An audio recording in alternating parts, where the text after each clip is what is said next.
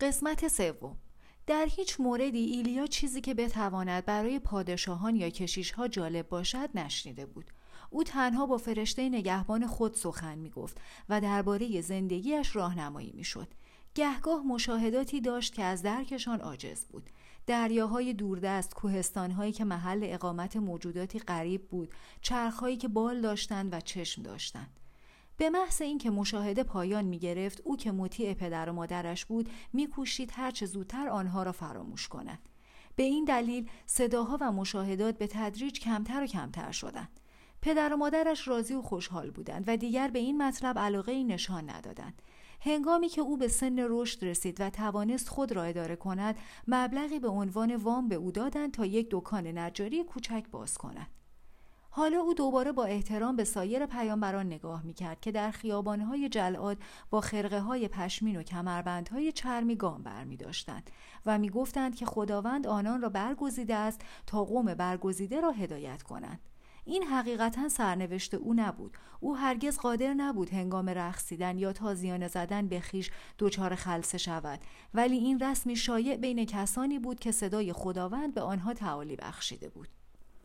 او این کارها را نمی توانست بکند چون از درد می ترسید. او هرگز قادر نبود از خیابانهای شهر بگذرد و جای زخمهایی را که طی جذبه به او وارد شده بود به نمایش بگذارد چون بسیار کم رو بود. ایلیا خود را آدمی معمولی می دانست. کسی که مثل دیگران لباس می پوشید و تنها روح خیش را با ترس و وسوسه های انسان فانی شکنجه می کرد. به مرور که کارش در نجاری پیشرفت کرد صداها کاملا قطع شدند چون آدمهای بزرگ و کارگران برای این طور چیزها وقت نداشتند. پدر و مادرش از فرزند خود راضی بودند و زندگی در هماهنگی و صلح پیش می‌رفت. گفتگو با کشیش در زمان کودکی دیگر به خاطره دوردست میمانست ایلیا نمی توانست باور کند که خداوند قادر مطلق باید با انسانها سخن بگوید تا آنها فرمانشان را اطاعت کنند و آنچه در کودکیش رخ داده بود تنها خیالات کودکی بیکار بوده است در شهر زادگاه او هر کس چنین تصوراتی داشت دیوانه محسوب می‌شد. چنین کسانی قادر نبودند درست صحبت کنند و نمی توانستند صدای خداوند را از هزیانات جنون تمیز دهند. آنها در کوچه ها و خیابان ها زندگی می کردند و در پایان نزدیک جهان موعظه می کردند و با صدقات مردم روزگار می گذرانیدند. با این همه هیچ کشیشی آنها را تعالی یافته از کلام خداوند به حساب نمی آورد. ایلیا بالاخره به این نتیجه رسید که کشیش ها هیچ وقت نمی توانند از آنچه می گویند مطمئن باشند. تعالی یافتگان ثمره کشوری بودند که راه های امن نداشت و حکومت های جدید دائم جای یکدیگر را می گرفتند. و برادرکشی در آن شایع بود پیامبران و مجانین با هم برابر بودند هنگامی که او شنید پادشاه سرزمینش با شاهزاده خانومی از سور ازدواج کرده است فکر کرد این مطلب اهمیت چندانی ندارد پادشاهان دیگر اسرائیل چنین کرده بودند و نتیجه آن صلحی پایدار در منطقه و تجارتی پر اهمیت با لبنان بود. ایلیا اطلاعات اندکی درباره مذاهب غریب همسایگان سرزمینش داشت. نمی‌دانست که آنان به خدایانی باور دارند که وجود ندارند و یا به ستایش حیوانات و کوهها می‌پردازند.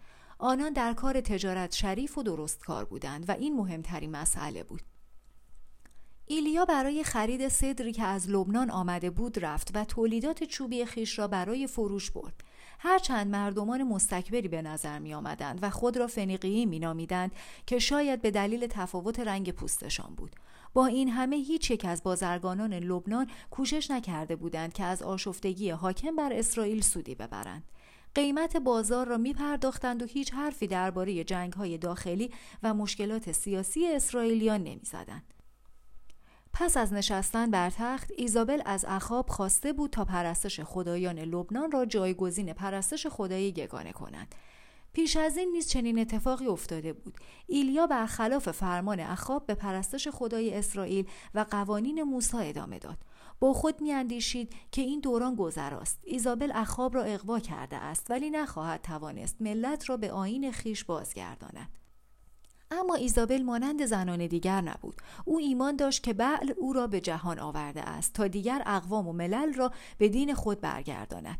مکارانه و صبورانه پاداش دادن به کسانی را آغاز کرد که خدا را انکار کردند و خدایان جدید را پذیرفتند. اخاب فرمان داد تا معبدی برای پرستش بعل در سامره بسازند و مذبحی در آن برپا دارند. زیارت ها آغاز شد و پرستش خدایان لبنان در همه جا گسترده شد. ایلیا باز هم گمان می‌کرد این گذراست و حد اکثر یک نسل را در بر می‌گیرد. قسمت چهارم. آنگاه چیزی که او ابدا گمان نمی‌کرد واقع شد و یک روز بعد از ظهر هنگامی که داشت یک میز را در کارگاهش تمام می‌کرد همه چیز در اتاقش تاریک شد و هزاران رقعه کوچک درخشیدن گرفت. سرش به شدت بی سابقه درد گرفت. سعی کرد بنشیند اما حتی یکی از عضلاتش را هم نمی‌توانست حرکت دهد. این دیگر خیالات نبود. لحظه ای فکر کرد که دارد میمیرد. به خودش گفت حالا می‌فهمم که خداوند ما را پس از مرگ به کجا میفرستد. به قلب افلاک. یکی از انوار درخشان تر شد و ناگهان صدایی از ماورا به گوشش رسید و کلام خداوند بر وی نازل شد. به اخاب بگو به حیات یهوه خدای اسرائیل که به حضور وی فرستاده ام قسم که در این سالها شبنم و باران جز به کلام من نخواهد بود. لحظاتی بعد همه چیز به حالت عادی برگشت. دکان و کارگاه نجاری و صدای کودکانی که در کوچه بازی می‌کردند. ایلیا آن شب نخوابید. برای نخستین بار پس از سالها احساسات کودکیش به او بازگشته بود. اما این بار فرشته نگهبانش نبود که با او سخن گفته بود. این چیزی بسیار بزرگتر و مقتدرتر بود. ترسید که اگر از بردن فرمان خودداری کند لعن و نفرینی در کارش حادث شود.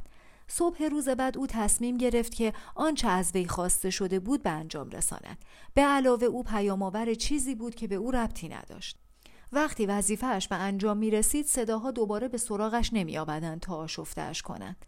ترتیب ملاقات با شاه اخاب دشوار نبود.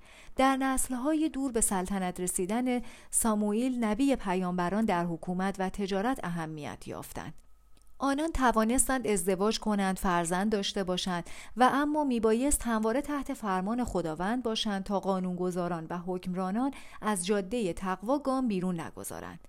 تاریخ پیروزی های زیادی را به مدد این تعالی یافتگان از حق ثبت کرده بود و اگر اسرائیل به خاطر حکامش تداوم یافته بود هنگامی که آنان از راه راست منحرف می شدند همواره کسی بود که آنان را به راه خداوند برگرداند. هنگامی که به قصر رسید به پادشاه گفت که خشکسالی بر سرزمین آنان مستولی خواهد شد تا اینکه از پرستش خدای فنیقی ها دست بکشند. پادشاه به کلام او وقعی ننهاد ولی ایزابل که در کنار تخت اخاب نشسته بود به دقت به سخنان او گوش می‌داد. پرسش های متعددی درباره پیام او مطرح کرد. ایلیا درباره خیش از سردرد و از احساس توقف زمان در لحظاتی که صدای فرشته را میشنید سخن گفت. در مدتی که داشت اتفاقات را تعریف می‌کرد فرصت کافی یافت تا شاهزاده خانومی را که همه از او تعریف می‌کردند را از نزدیک نگاه کند. او یکی از زیباترین زنانی بود که وی تا به آن موقع دیده بود.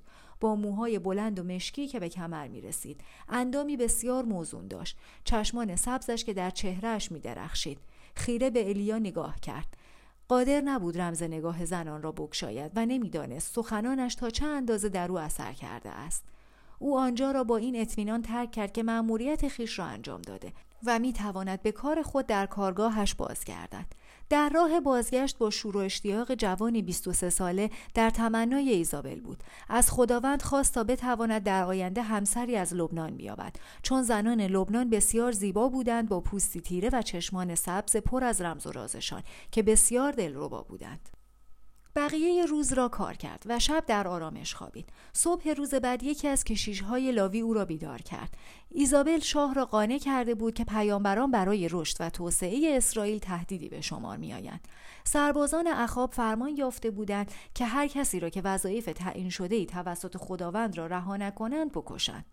در مورد ایلیا گزینشی وجود نداشت. او میبایست در هر حال کشته شود. او و لاوی به مدت دو روز تمام در استبلی در جنوب جلعاد پنهان شدند و در این مدت 450 نبی به قتل رسیدند. اما اکثر پیامبرانی که در کوچه ها می گشتند و از آخر دنیا سخن می گفتند و خود را شلاق می زدند و از فساد و بیایمانی شکوه می کردند پذیرفتند تا به دین جدید گردن نهند. صدایی سریع و بعد فریاد ایلیا را به خود آورد. وحشت زده به طرف همراهش بازگشت و پرسید این چه صدایی بود؟ پاسخی نیامد. بدن کشیش بر روی زمین افتاده بود و تیری سینهاش را شکافته بود. در کنارش سربازی وجود داشت که تیر دیگری در کمان میگذاشت. ایلیا به دوروبر خود نگریست. خیابانها با درها و پنجره های محکم بسته شده و خورشیدی که در آسمان میدرخشید و نسیمی که از اقیانوس میوزید او بسیار در موردش شنیده بود ولی هرگز او را ندیده بود. فکر کرد بهتر است بدود ولی می‌دانست که پیش از رسیدن به نخستین پیچ سرباز به او می‌رسد. به خود گفت اگر قرار است بمیرم بهتر است از پشت سر تیر نخورم. سرباز دوباره کمان را کشید. ایلیا شگفت زده بود. نه می ترسید و نه میل بقا داشت و نه هیچ احساس دیگری. انگار از مدتها پیش همه چیز تعیین شده است و هر دوی آنها سرباز و او صرفا دارند نقش هایی بازی می کنند در داستانی که خود ننوشتهاند. کودکیش را به خاطر آورد. صبحها و عصرها را در جلاد و کار ناتمامش در کارگاهش. به پدر و مادرش که هرگز دلشان نخواسته بود پسرشان نبی باشد. به چشمان ایزابل و لبخند اخاب اندیشید. فکر کرد که چه احمقانه است در 23 سالگی مردن پیش از شناخت عشق یک زن. دست سرباز زره کمان را کشید. تیر در هوا به پرواز درآمد و نفیرکشان از کنار گوش راست او گذشت و در زمین قبارالود پشت سر او از نظر قایب شد. سرباز دوباره تیری در چله کمان نهاد و او را نشانه گرفت. اما به جای رها کردن تیر در چشمان ایلیا نگریست و گفت من بزرگترین کمانگیر ارتش اخاب هستم و در هفت سال اخیر هرگز تیرم خطا نرفته است. ایلیا به بدن کشیش لاو نگاه کرد. سرباز ادامه داد آن تیر برای تو بود. کمان هنوز کشیده بود ولی دستهای سرباز میلرزید. گفت ایلیا تنها نبی بود که میبایست کشته شود. دیگران می‌توانستند پرستش بل را انتخاب کنند. پس به وظیفت عمل کن. خودش هم از آرامشش تعجب کرد. بارها در شبهایی که در استبل گذرانده بود مرگ را تجسم کرده بود و حالا می‌دید که بیهوده رنج کشیده است. تا چند لحظه دیگر همه چیز تمام می‌شد.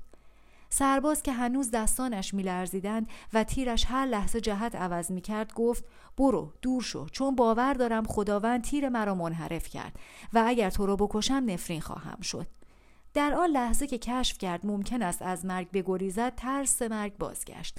هنوز هم امکان داشت بتواند اقیانوس را ببیند همسری بیابد فرزندانی داشته باشد و کارش را در کارگاه تمام کند.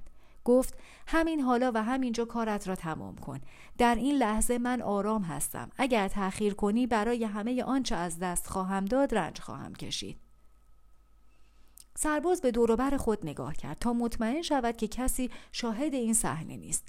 بعد کمانش را پایین آورد و تیر را سر جایش گذاشت و در پیچ خیابان از نظر پنهان شد.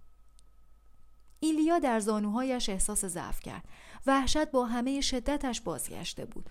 او میبایست سریعا از جلاد دور می‌شد تا دیگر هرگز با سربازی روبرو نشود که با کمان کشیده تیری به سمت قلب او نشانه رود. او خود سرنوشتش را بر نگزیده بود. او به جستجوی اخاب نرفته بود تا بتواند از ملاقات پادشاه پیش همسایه فخ فروشی کند. او مسئول کشتار پیامبران نبود و حتی برای توقف زمان در یک بعد از ظهر و تبدیل کارگاه به فضایی تیره و پر از نقاط نورانی هم مسئول نبود. مثل سرباز به دوروبر و اطراف نگاه کرد. خیابان خالی بود. فکر کرد ببیند آیا امکان نجات کشیش هست یا نه. اما وحشت به سرعت بازگشت و پیش از آنکه کسی در خیابان ظاهر شود ایلیا گریخت.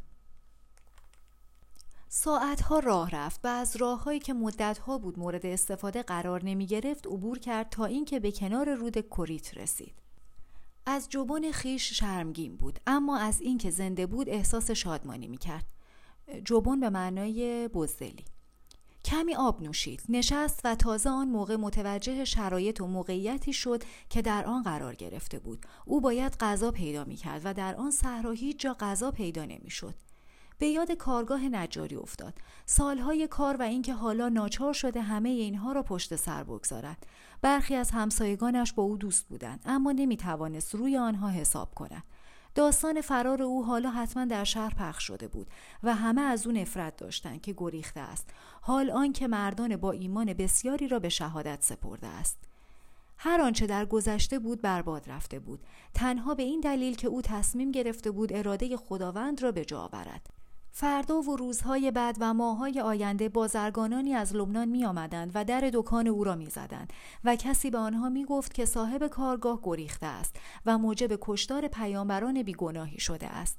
شاید اضافه کنند که او کوشیده تا خدایان را نابود کند خدایانی که زمین و آسمان را حمایت می کنند و این داستان به زودی از مرزهای اسرائیل خواهد گذشت و او باید ازدواج با زنی به زیبایی زنان لبنان را برای همیشه فراموش کند